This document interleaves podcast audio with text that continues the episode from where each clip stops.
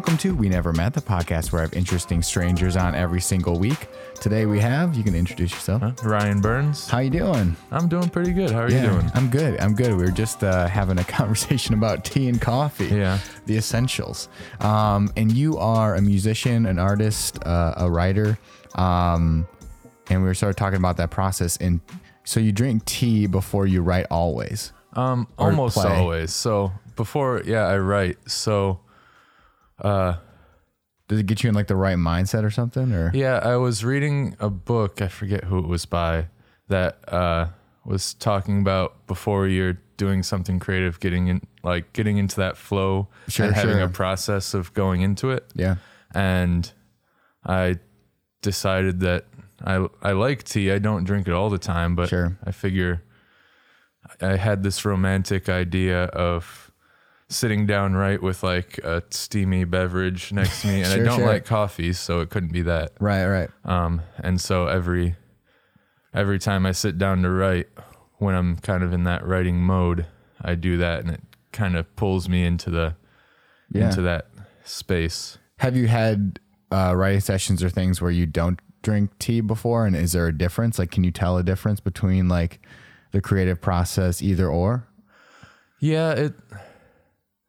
Yeah, and I don't know if it's necessarily about the tea It's itself, like a, but it's like, like, a placebo effect, sort of like getting you. Yeah. yeah, when when I t- have the tea, it's the sort of thing I'm telling myself like, all right, we're gonna is what write. we're Let's doing put now." it, push everything away. Yeah. And usually, if I like don't have tea, I also didn't put my phone in the other room or something Oh, like is that, that. another thing you do too? Yeah, Yeah. yeah, or turn on airplane mode. Sometimes you need it to record things and Oh, sure, sure. all that. But, uh, but yeah, just if I didn't take the time, like the five minutes it takes to make a cup of tea, Yeah. then I probably didn't do anything else to like just relax a little bit, make sure all the distractions are away. Yeah. So it kind of means I put aside the time I need Yeah. to actually go and do that. Yeah. Um, Well, that's interesting. And so, like, what is your ideal writing situation? Like, what is your ideal space when you can go in and like really have a good session of writing? Um, so it has to be kind of a.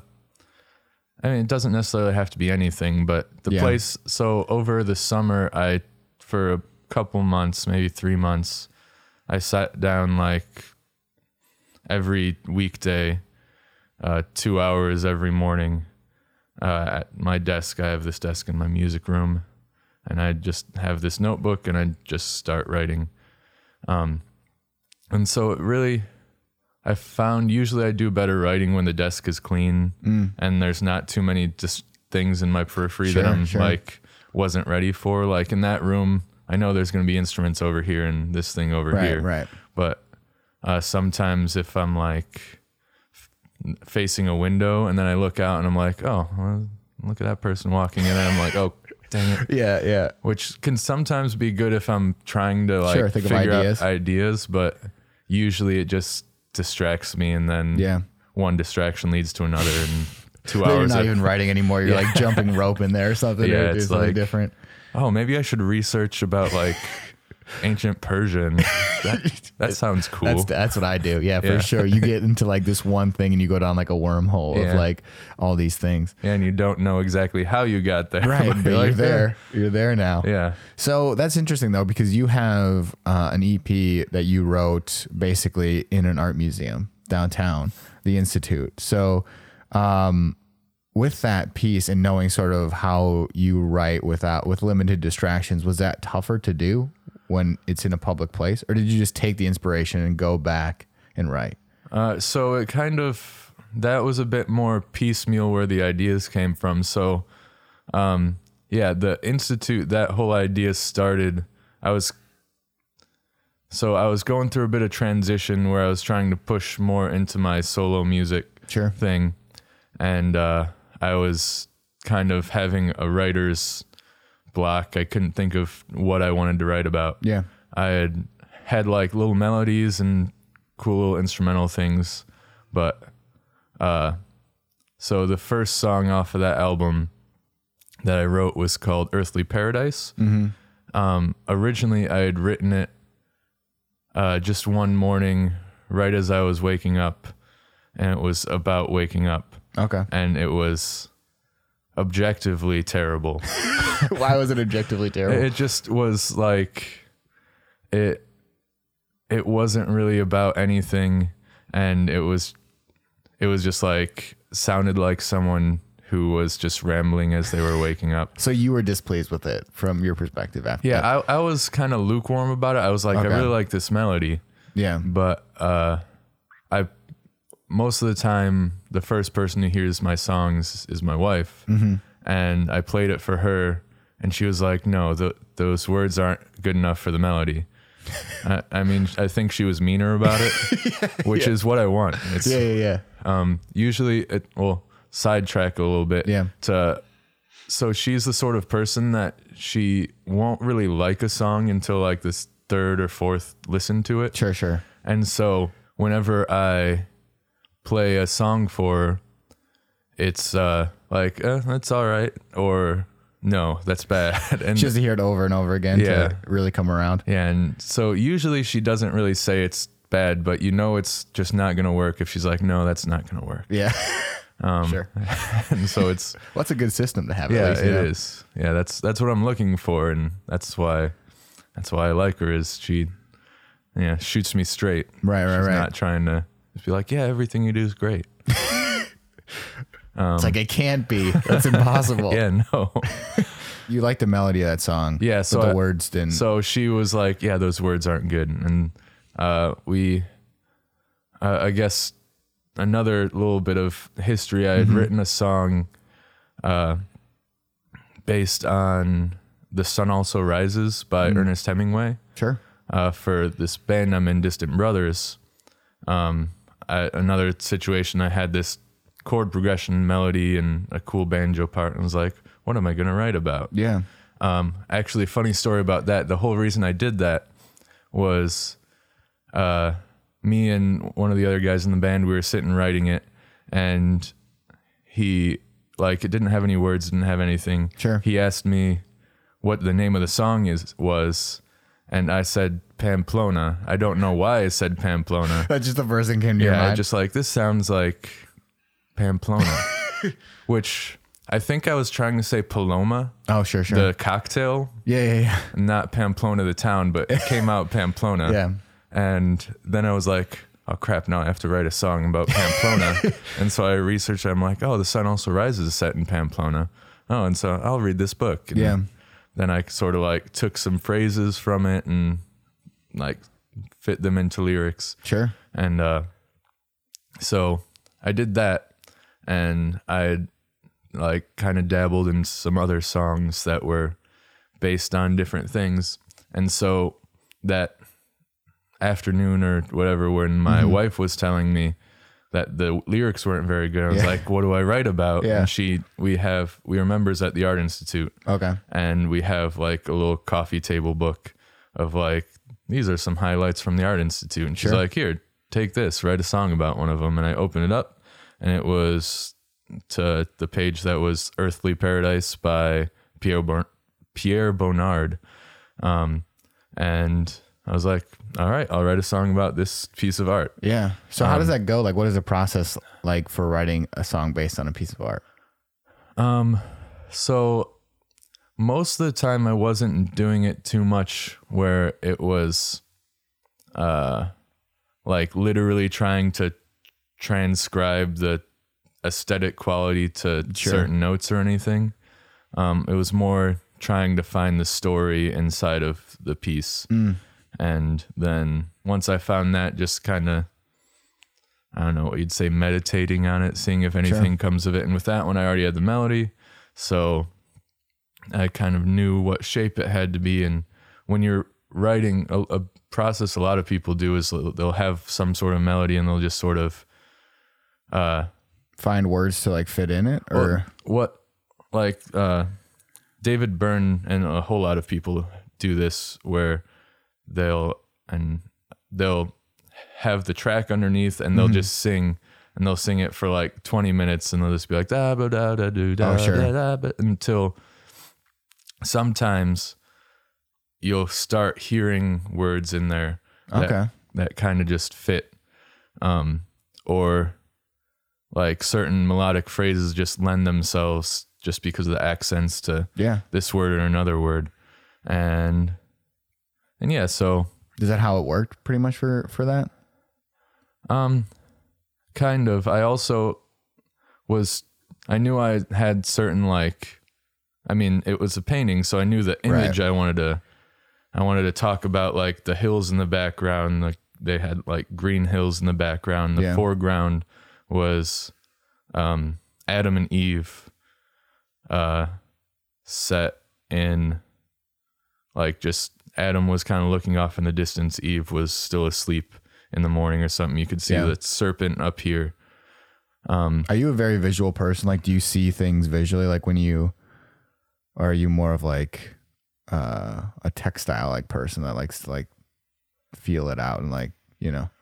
Um, I'm probably like somewhere in between. I was always Yeah. a very like spatial Okay. thinker. So yeah, it kind of depends on the thing. I guess I'm not too visual. Hmm Like visual art was never a thing I was really drawn to Okay. that much Yeah. until I got married and now we're members at the Art Institute and we go there. yeah, it really went a 180. Yeah. Yeah. Which I mean, I've always appreciated. It's sure, just you never just never really seeked it out. got into Yeah. it very much.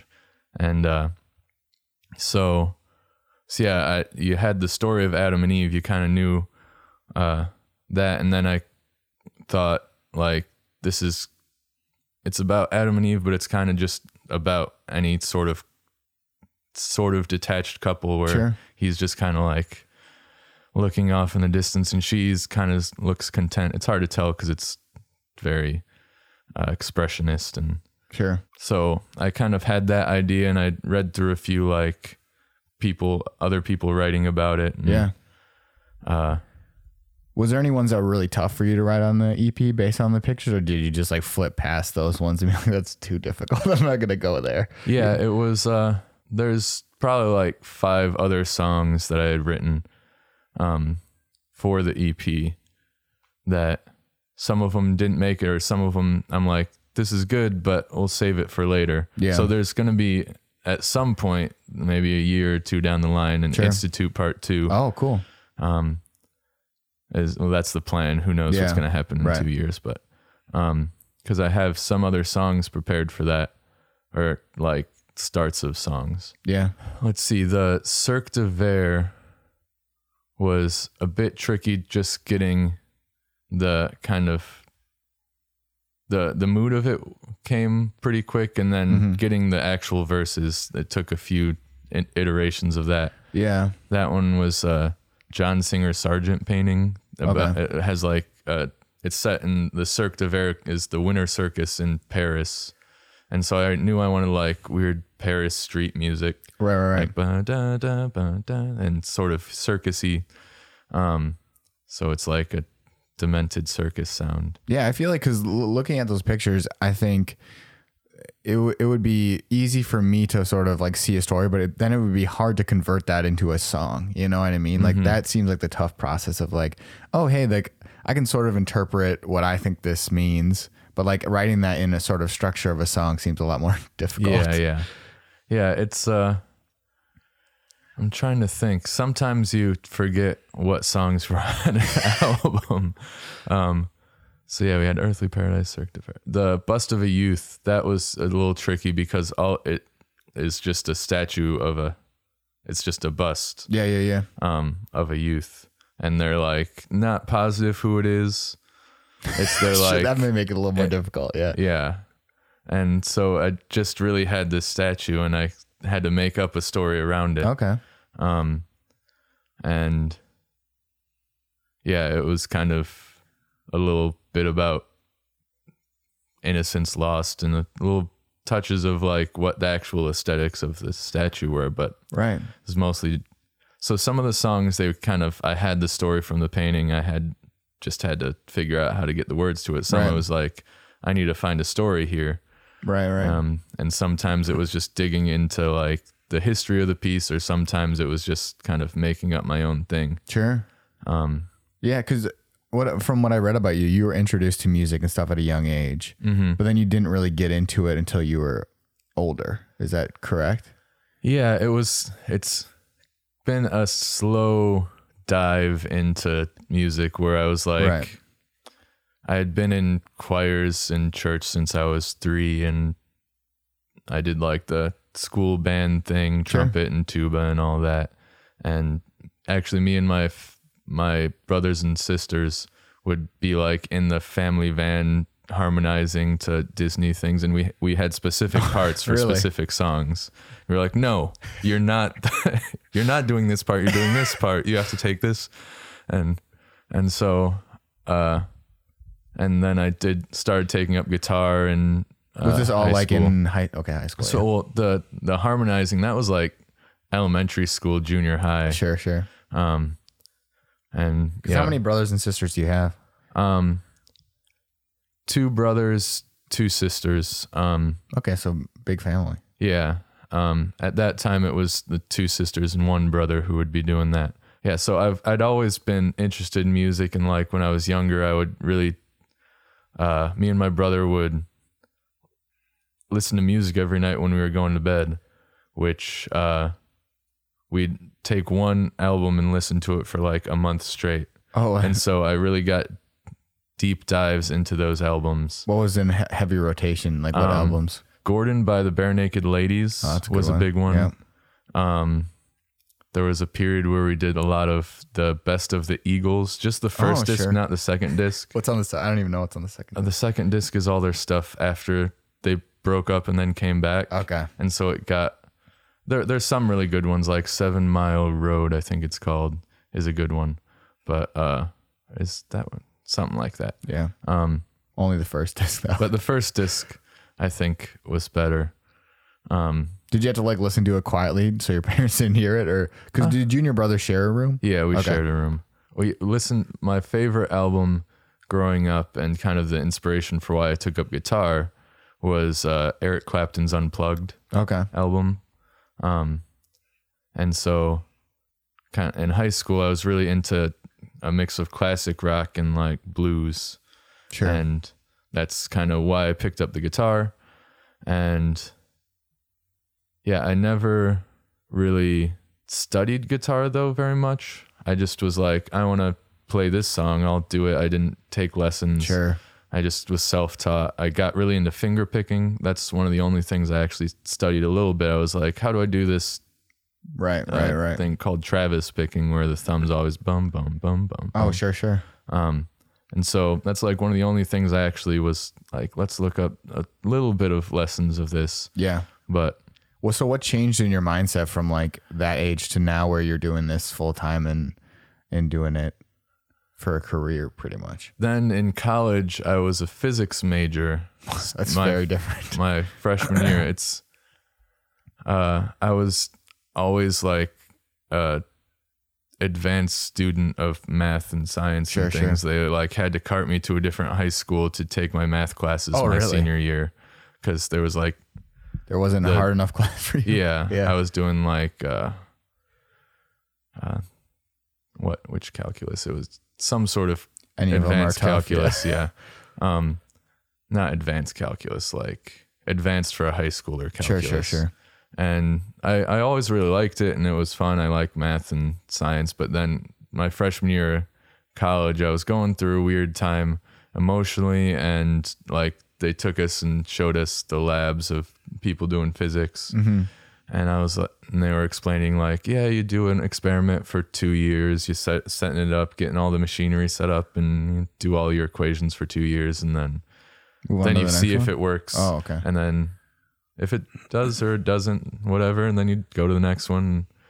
Uh, there's something about it wasn't rubbing me the right way and at that time uh, i probably had four electives i could have chosen that freshman year. Yeah. and three of them were like a music theory a music history and a intro to world music class. And i think i was just telling myself like you kind of like music ryan. Yeah. you should maybe look into it. And that intro to world music class um, i was just like blown away. It was we had sections on like um, west african drumming and gamelan and all kinds of different cultures and their music and i was like how do i do this as a living Right. and I went to my professor and I asked just that. I was like, "How how do I take this and do this for school so I can be a uh and she was like, Yeah, you have to do ethnomusicology and they're actually starting a major that you can start doing. You'll be like the first people to graduate from it if you start right now. That's cool. And so I became an ethnomusicology major, which is like sort of anthropology and music combined. And Sure. they just made the major. Um, before it was sort of like a Frankenstein, but now it was an official major. And Mm-hmm. I was one of the first three people at the University of Illinois to graduate with with that degree. Um, and so I loved it Yeah. but then I got out of school and then I was back to like, so what do I do with this? I really sure. didn't want to go back to school. Um, And get like a master's or something Yeah. like that. Yeah. partly because all the debt I already had, and Sure. partly just I wasn't in the mood for school at the time. And I did this traveling music ministry thing.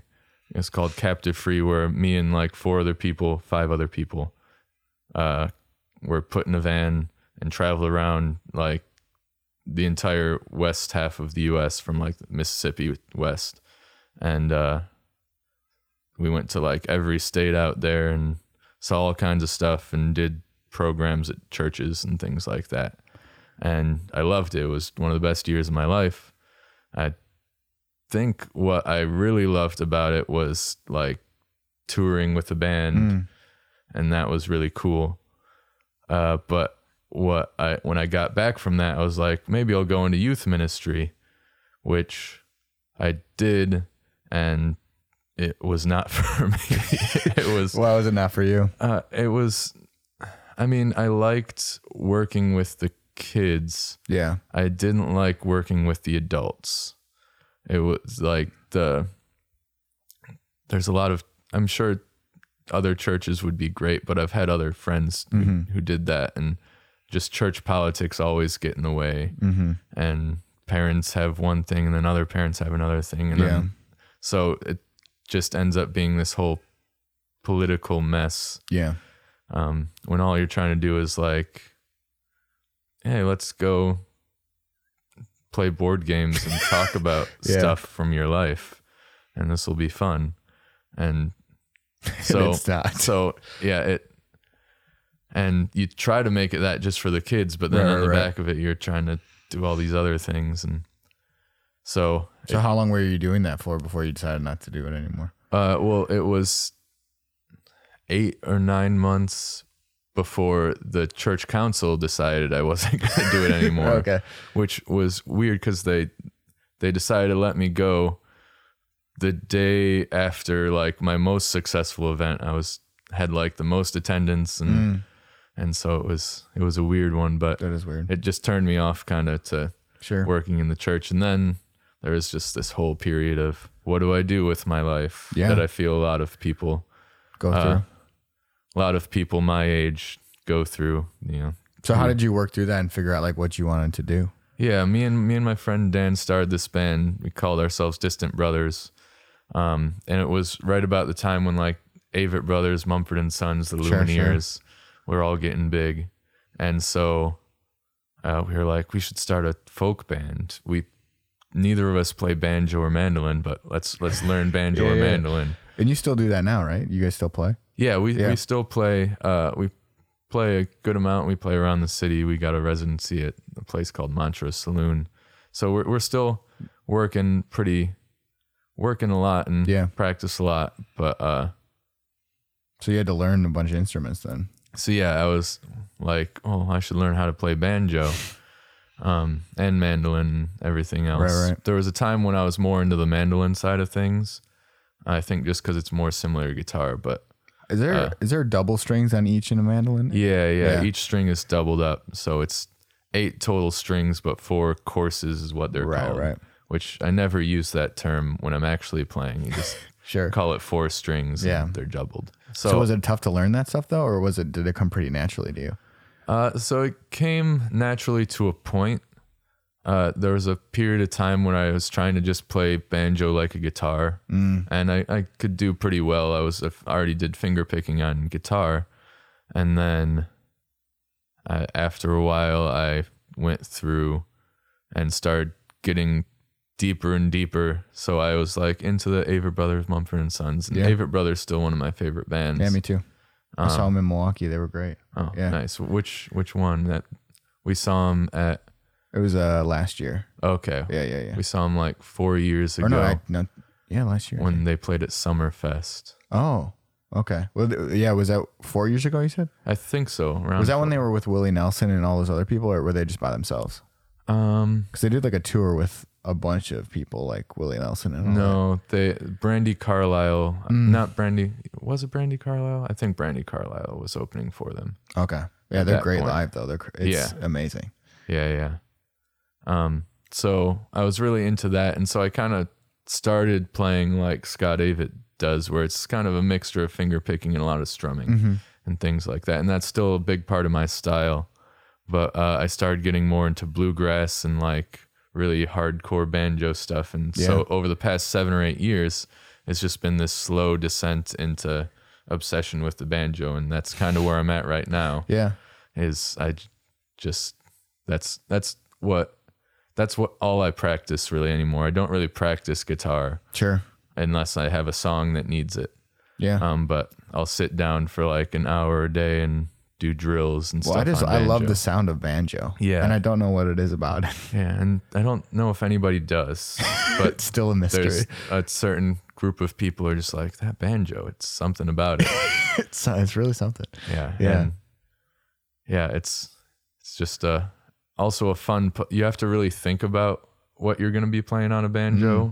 Especially starting out because there's like so much going on and when you're playing bluegrass music, you're playing like 600 notes every minute. Yeah. And so you have to kind of think it out before you play. Um otherwise you're just end up a bunch of notes that don't really make sense in yeah, any. or they make sense. They're just kind of boring. Yeah, yeah, yeah. Um, I just had a bluegrass band on actually on Wednesday. Oh, Called- yeah? yeah, from Chicago, um, called the Wandering Boys. I don't know. If oh yeah, yeah. Um, but yeah, I, it's Yeah, it's, just- some, it's something about banjo. I just really love the the sound. yeah. It's a it's a really fun instrument, and like I'm especially right now in a banjo heavy period of my life because I went to this band a Bela Fleck banjo camp down in North Oh, really? Carolina in August, and so Do they do they do both styles of like uh or the the what is it called Cl- a claw hammer and then uh the other one is uh, uh, three finger. Yeah. Um, so it was exclusively three finger style, Mm-hmm. kind of the bluegrass three finger style. And that camp was a bit more like they really pushed. So banjo has the three finger banjo has three main styles Scruggs style, uh, melodic style, and single string Okay. which uh, they're similar but very different. And it was kind of a combination of those three styles. For banjo players, like, do you pick a style and just pr- pretty much stick to that, or can is there flexibility? Is that how it usually goes? I guess. Yeah, it's usually like uh, like you have gauges of how much of one or another you put in your style. So Sure. for me, like I barely do any single string. I do quite a bit of melodic, and What does single string even look like? um, you use like your thumb and your index, Oh, okay. and you almost play it like you're flat picking a guitar. Okay. Um, and so a lot of more progressive players do like do that because you're able to play more complex scales with it Okay. Um, because you don't use the open strings as much, so you can kind of go to weirder harmonic and melodic places. Sure. Sure. Um, but uh, So, what was the camp for? Uh, just learning more about the banjo and stuff. And yeah, it was just five days of like there were a hundred people who came together. Um, you had to audition to get into it, and they would. You had like four sessions during the day where there were like great banjo teachers who would go over different parts, like theories and Yeah. techniques and songs, and like every day would start off with like this hour long. Uh, Bela Fleck would just like noodle for 15 minutes, which was probably the coolest part of the day is just, you know, just sitting and like wake up, Bela Fleck plays you some music and and tells you what he was doing and like talks about how to pra- how you practice things and then takes questions for an hour. Yeah. Um, and then there would be like a concert every night, and then you would jam with all the other people till like 3 a.m. and then get up at 7:30 the next day and start all over again. Wow, that's like a legit banjo boot camp. Yeah, yeah. So for about a month, I was just like I would practice like three hours a day, Wow. um, just because I was so inspired. And then now it's down to like an hour or so a day, but That's still, still, a lot though, consistently. So my question, like even going back further, is do you remember the the first song like you wrote? Can you remember what it was about? Um, Or why you decided to write a song in general? So when I was a kid, I was always the sort of person who would like make up songs as I was doing a task. But it was Sure, never sure. like an actual song. It was like making pancakes, da da da da da, and took Yeah. my shoes. I still do that now sometimes. Yeah. And I've actually I've actually stopped doing that. Oh, I really? think because now I actually write songs like that. you have like a outlet for yeah, it. that part of me I don't need to do it anymore.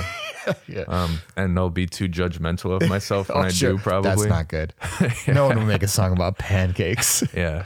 Besides Except Jack Johnson. yeah, or in Adventure Time, Yeah. making bacon pancakes. That's a good song, Yeah. and it just makes me want to make bacon pancakes. Um, A do you really want to get brunch after this? By the way? let's, let's go get brunch right now. I'm hungry. um, can we just take this to the restaurant? Bring the mics. Yeah. Uh, so you would like write songs as you were doing stuff, but like, what was the first time you actually sat down and were like, "I'm gonna write something"? So the first memory I have of doing that, I was at, I was doing like a volun, volunteer camp thing, and me and my, I was there with my brother, and me and him and our friend Colin, we, me and my brother were in a phase where we wanted to be Flight of the Conchords. Sure. Um, we came up with a band name actually, Pining for the Fjords, based on the uh, line from a Monty Python sketch Okay. we never really finished a song. We started a lot of songs, and the, I think the first one I remember was just a song about Ogallala, Nebraska. Okay.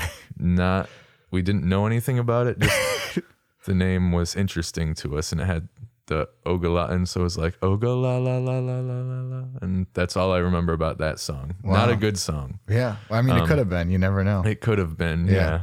yeah. Um, so we were trying to write silly songs, and that's the Yeah, first thing I remember. But the first song I actually finished, um, was a song called "Beautiful Light," and that's like, I think I kind of went from zero to sixty songwriting, kind of Yeah. right when that band formation started. Mm-hmm. Like before that, I hadn't really tried to write music. I just sort of played other, I covered music. Yeah. And so when we started Distant Brothers, I was like, all right, I guess I should write a song.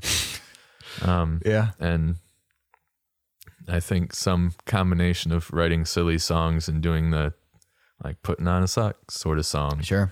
uh, prepared me for it because I actually am pretty still pretty I still play that beautiful light Oh, to this day. It was it's uh and it's on uh, one of the Distant Brothers albums and we play it all the time. What's it about? Um, it sounds like it's like a romantic song about a girl. I saw the light and the light is you sort of thing. Mm-hmm. I think it was actually like a a spiritual song about like my religious Mm. feelings um at the time. You just used uh, more concrete things to describe it. Yeah, yeah. Yeah. And I was kind of going through a questioning period. I think that was right after also the youth ministry thing. Mm.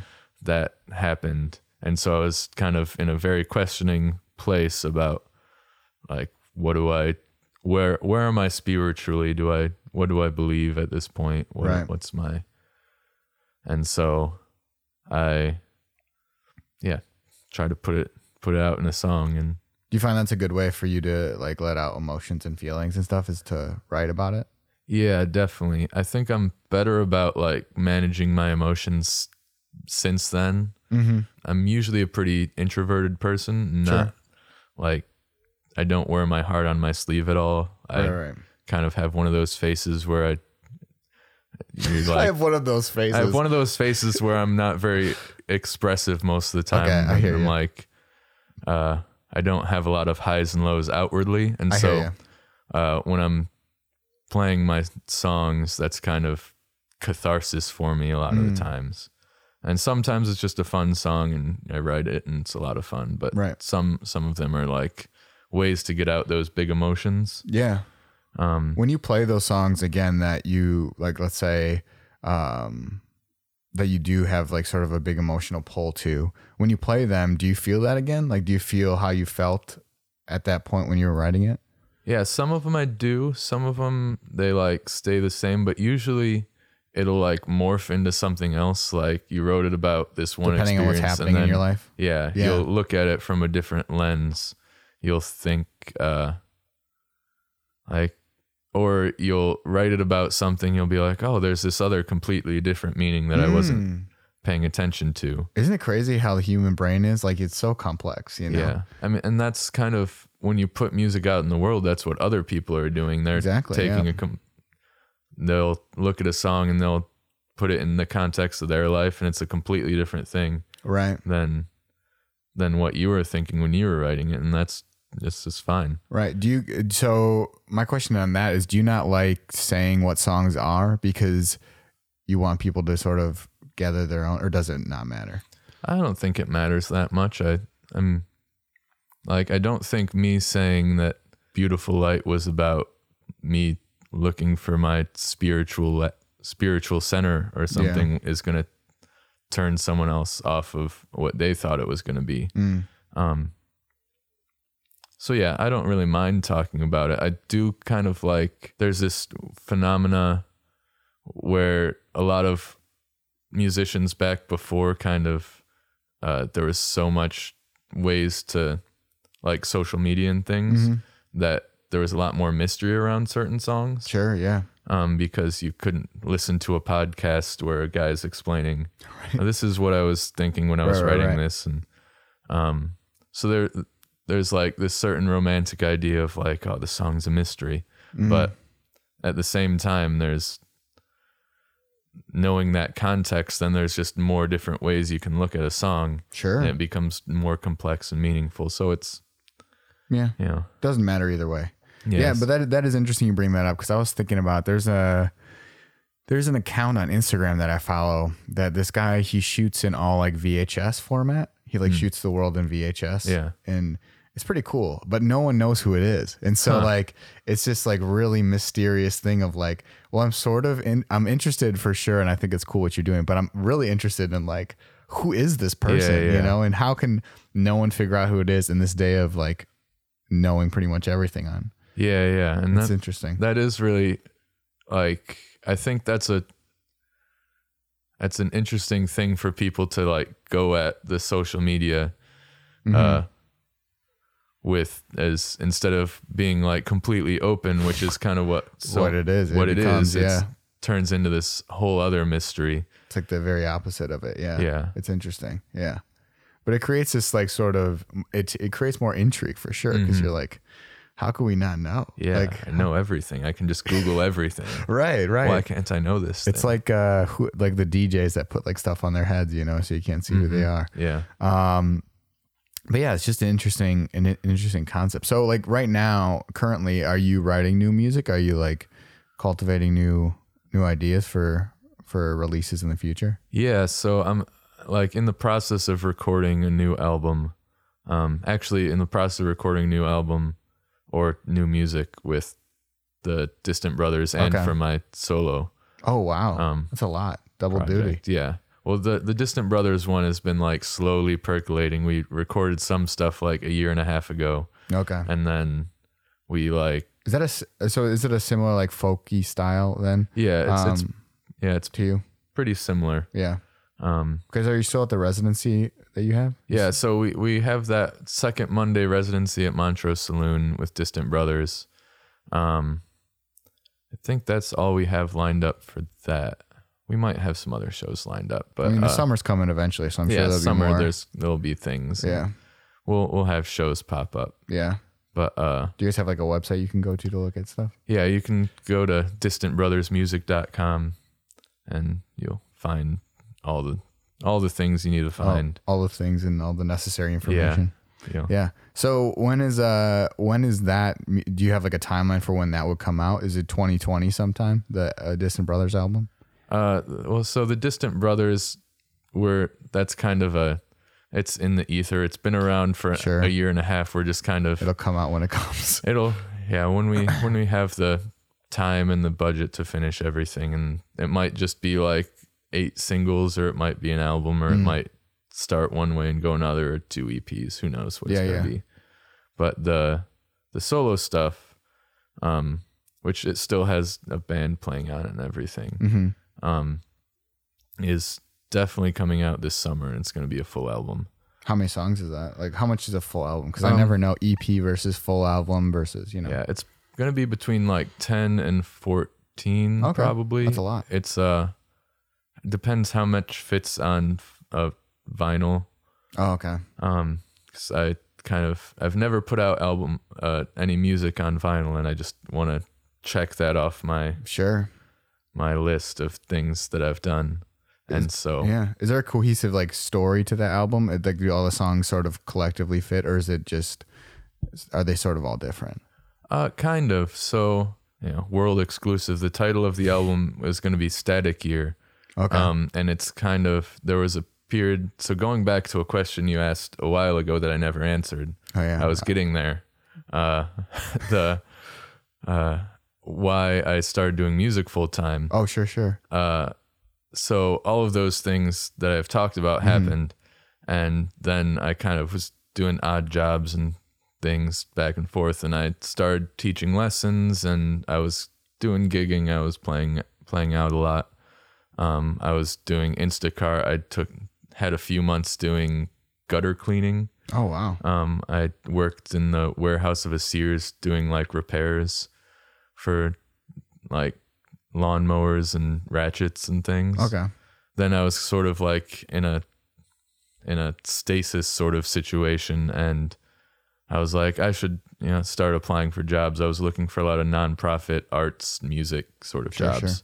And I did that for about a year. I got a grand total of one phone interview from like dozens and dozens of applications Yeah. and like reaching out to people and it was miserable and terrible and I felt like nothing was happening in my life. Mm-hmm. And then one day out of and I was kind of doing that cuz I had been kind of focusing on music but I was maybe starting to get a foothold but I kind of felt one it's just a lot of work trying to be a musician and get that foothold where you can actually do it as a living Sure. um and also and so i kind of felt guilty it was like a couple of years after i got married i was like gosh i was trying to find a job uh for about a year like a real nine to five sort of job because Yeah. i i guess i had a little bit of that with the the eight months of youth ministry Mm-hmm. but uh other than that it was kind of like gig work and uh like two or three part-time Sure. jobs sort of situation so i wanted to get like a nice full-time job and know settle down and maybe do music on the side that was the idea there for a year Yeah. and then my wife was like why don't you just do music full time and i was like i can do that i'm allowed to do that Yeah. uh, okay Yeah. and so I just stopped applying for things and started being like, all right, what do I need to do to actually make this happen? And so What did you figure out that you had to do to actually make it happen? Like, what did you need to change?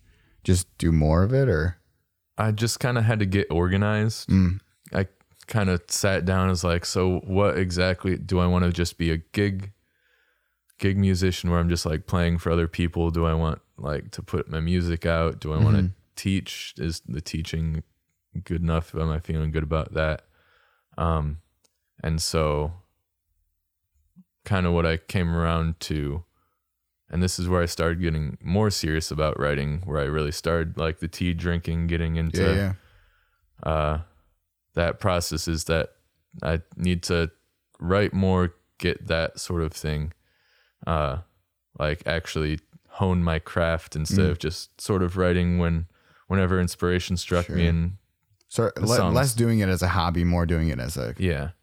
And then like making the spreadsheets of contacts and venues and um I knew and that kind of to start out to make money it's a lot of bars and Mm-hmm.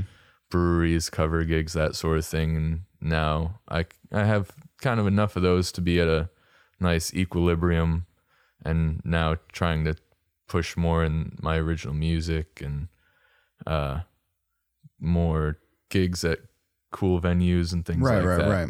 And so Less things that you feel like you're obligated to do to make money, and Mm-hmm. more stuff that you want to do. yeah, so Yeah. kind of I knew I wanted to find a a place where I can be and not not be like a financial burden. So I teach a lot of lessons. I have like 30 students right now. Wow, that is a lot. and uh, I gig a lot. I have like seven or eight gigs a month usually, um, and so kind of between that and I write some jingles for people and Oh, really? do some like lyric writing for some people, um, and so uh, a little bit of that.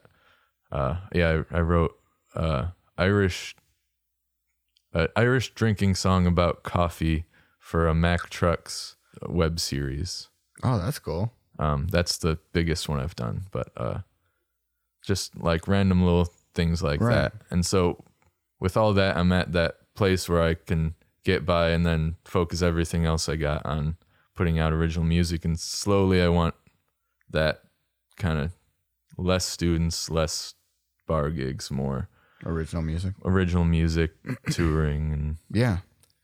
uh, so yeah, it was more just kind of getting organized and thinking like what my goals are five years out, that sort of thing, Sure. which is something you, when like eight years ago, I was like, I want to play music in a band. Yeah. Isn't the sort of thing you're like, well, you're going to have a lot of spreadsheets and, Sure. Yeah. and something you network think and- about. Yeah. uh, but yeah, it's, So I have a question just based on your so you started playing in a band and going by like doing solo music. Mm-hmm. So when you go like back and forth between those two, is there like a different mindset that you take into a band rather than your solo stuff, or vice versa, um, or is it pretty much the same? It's pretty similar. So one thing with the band, so so with Distant Brothers, we're we're we were all well, three of us were all friends growing up. We went to the same church. Um, and then the bassist, he was a friend of uh friend of one of us from college. Sure. And so we were like just a group of friends who were getting together to play music. And at some point, I think we had some big lofty goals. And then uh, kind of they got their, everyone else got nine to fives and things like that. And which is perfectly fine. Like they all have their careers that they're uh, pushing into. And, but there was like a period where I was really frustrated because I was like, "Ah, but I really want to make this a thing. Right. Right. I want to make this like my career. And for some reason, for a while, I didn't, nothing in my brain clicked. Like I could still do this band and also just do Sure. Music my by own myself, music. And so it's actually since I started taking my solo stuff more seriously, it's uh, really made the whole band dynamic a lot more Fun. relaxed and Yeah. fun and enjoyable for everybody. Because it's not like you're relying on that to Yeah, yeah, to push forward. yeah, because I'm not there being like, "Come on, guys, why aren't you taking this more seriously?" Yeah. I'm just like, "All right, we'll we'll play when we can. If there's Right. a couple months where uh, you're traveling a lot or work's too busy, that's okay." Right. And so, so with Distant Brothers, that's kind of what it's become. Is like, we'll do what we can when we can. I know we're we're good, and I like playing with us, but I'm not relying on that for Right. any portion of like my uh your your livelihood or your, Yeah, my- your- it almost like switched it's like a lot of people are like oh yeah i'm going to be in a band and i have a side project doing solo stuff whereas you could sort of switched your mindset to be like that's my main stuff and this is the side thing that i do Mm-hmm. Yeah, yeah. sometimes and so I yeah, the last year and a half, I really kind of dived into that, made the EP, and now I'm working on that album. I kind of have a semi regular band um, I'm playing with, which, oh, yeah, gonna work on trying to like actually tour with them and start making this kind of more official little band sort of situation. So now it's circling around to, I still have all the logistical things of like, let's find when we can practice and Yeah. are you available this weekend no okay um, but uh, all of the guys in that band are a bit more full-time gigging musicians or have done that in the past and so Mm. there's a bit more it's still fun and all of that but it's kind of more ownership the ownership is on my end and Mm. i'm kind of Facilitating that stuff. facilitating that whereas with distant brothers it's like this is our collective thing and we all kind of have to agree on everything to go Gotcha. forward and we're just kind of uh we're still you know trying to do cool shows and record music and do all that but it's more of like uh, we're friends and we like to hang out and play Yeah, music where the other it's like i'm trying to set the expectation it's like this is trying to be professional about it also still fun to go up Yeah. on stage and play music but uh that's kind of the The dynamic The- difference. the two modes I'm going between. And I still do a lot of like the solo, the the kind of craft brewery, Yeah. craft brewery. Yeah. How can I not say that word? Uh, and like kind of bar culture that is right now is really good for solo folk musicians. You Mm-hmm. Yeah. can like they actually like when someone shows up with a banjo and sings Right, right, songs for them. It fits. It which fits the venue. yeah, Yeah. and so so I still do a lot of that and like tours just solo, but Yeah. I'm trying to get that band to come around to Yeah. so So where can people find more information about like your music and all and all your social media and stuff like that? um so if you go to burnsband.com, just burns b u r n s band.com. Um and then my social media handles at burnsband. Um so if you go not on any of the social medias like I don't really do Snapchat and I don't know if I'm cool enough for TikTok yet. I don't do either of those either. So but like Instagram, Facebook, Twitter, yeah, the old uh the old big the big three. yeah, the big 3. As they not call not the coolest ones. I'm not quite cool enough for TikTok. I don't even really I- I- understand what TikTok is to be honest. Yeah, I I I'm not sure. I, I it just seems like short videos of people. yeah, it seems like what was the one that was the 7 second Oh, video? Vine. Yeah. Which is back now too. Is it? Oh, Yeah. okay. Yeah, you could go. You could go in there if you Hmm. want. I was never on that either, but Yeah, I I, wasn't I either, knew really. what that one was at least. Right, right, right. Yeah, I feel like as I get older now, I'm almost there. I'm getting approaching thirty. It's like when they come out with new social media stuff, I don't even like try to figure it out. yeah.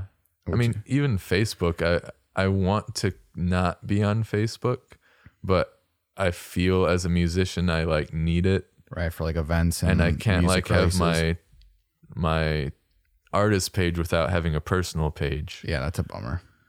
Um, and so it's like I'm stuck there. I guess I could make another personal page And just not even use it. and it. just like not friend anybody, Right, right, right. but I I don't know. Seems like a lot of work at this point for that. it does. yeah. Well, thanks for coming on. I appreciate Yeah, it. thanks for you having can, me. Uh, you can. There's gonna be new music coming in 2020 from you, Mhm. uh, which is cool. Are you excited about that? Yeah, Like, yeah. do you? You don't have to say the date, obviously, but do you know in your mind like a specific time period of like when you're gonna release the full album, or are there gonna be singles leading up to it? Uh, there will be some singles leading up to it, but my target right now is for July of this year. nice, right in the middle of summer. Yeah. Yeah. A good summer release Yeah, so somewhere between June and August, probably. somewhere We'll there. see. We're we're kind of halfway through the recording, Okay, and so we'll see. where are you recording it at? Um, a buddy of mine, Will Phelan, has a home studio in his basement. Oh, cool. Um, and yeah, we he's got like his drum set set up there, all the amps you need, and uh, yeah. So the those two songs that came out in November, Amtrak to Albuquerque and Billionaires Are Dying, mm-hmm. they uh, they were recorded with Will. The Oh, Earth, okay. the Institute, I recorded just on my own in my own little home studio. Oh, wow. Did pretty much everything on there. And this one, I'm trying to pull in more, uh, more musicians I know and Sure. other other people. And, but yeah, Cool. Well, thanks for coming on, man. I appreciate Yeah, it. thanks for having yeah. me. Um, say the website one more time so people uh, can. burnsband.com. Yeah. Awesome. Well, have a great day. Yeah, you too.